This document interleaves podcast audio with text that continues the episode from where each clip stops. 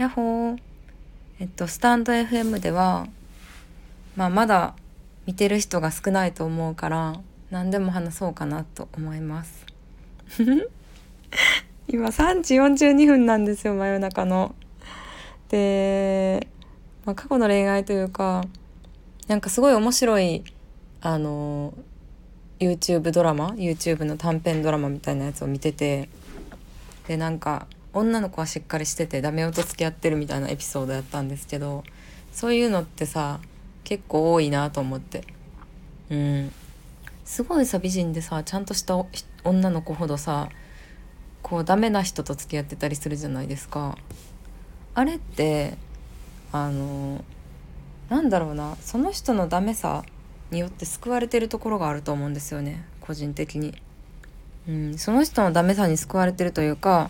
今まで真面目に生きてきた人ってなんかバンドマンやったりとかなんかダラダラしてるような自分の自由をちゃんと謳歌してる人に惹かれるっていう反対の人に惹かれるっていうのがあると思うんですよ。うん、あとはなんか自分がなんだろうな自分が養ってるあげてるじゃないけど自分がなんかいろいろ家事とかご飯作ったりとかしてあげてることに酔ってるのもちょっとあると思うんですよね。うん、っていうのも私もどっちかっていうとちょっとダメ男が好きなんですよ。ダメ男っていうかなんかりょうちゃんがダメ男っていう夫がダメ男ってわけではないんですけどあのあでもどそうだなどうだろうな。でも私の仕事のサポートをしてくれてる感じなんですよね。メインで私が動いてそれの動画編集とか音声編集とかこの音声は聞いてないんですけどね。うん。なんかまあ動画のサムネイル作ったりとかサイト作ったりとか結構サポート的な仕事をしてくれてるんですけどでも私が副業 OL をやっててでその副業やってる仕事をさメイン本業としてやっていきたいってなった時に、まあ、夫も会社を辞めたいっていう風になって結構なんか最初の方は金銭的にも大変な時期とかがあったりしたんですけどうん。なんかちょっとねあのダメ男みたいな時はありました。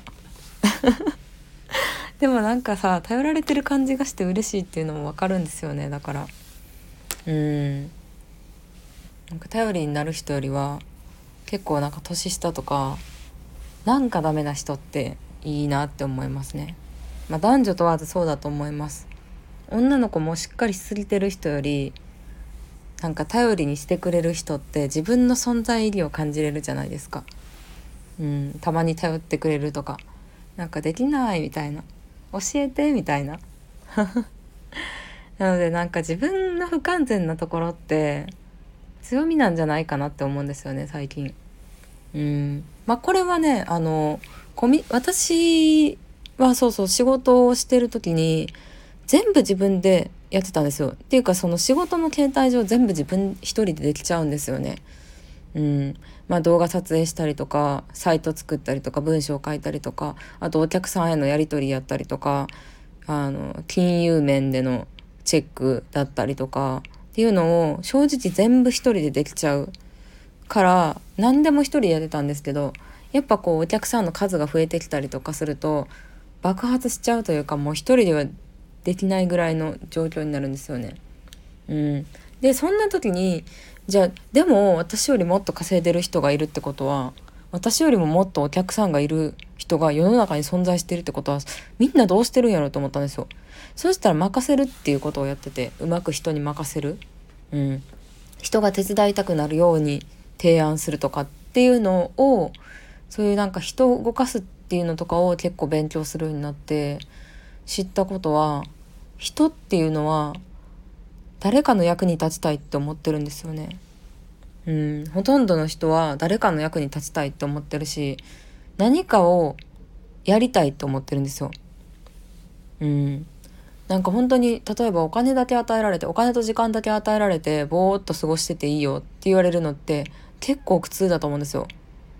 そうなった時になんかその忙しすぎたりするとね自由が欲しいとかお金が欲しい時間が欲しいってなるんですけど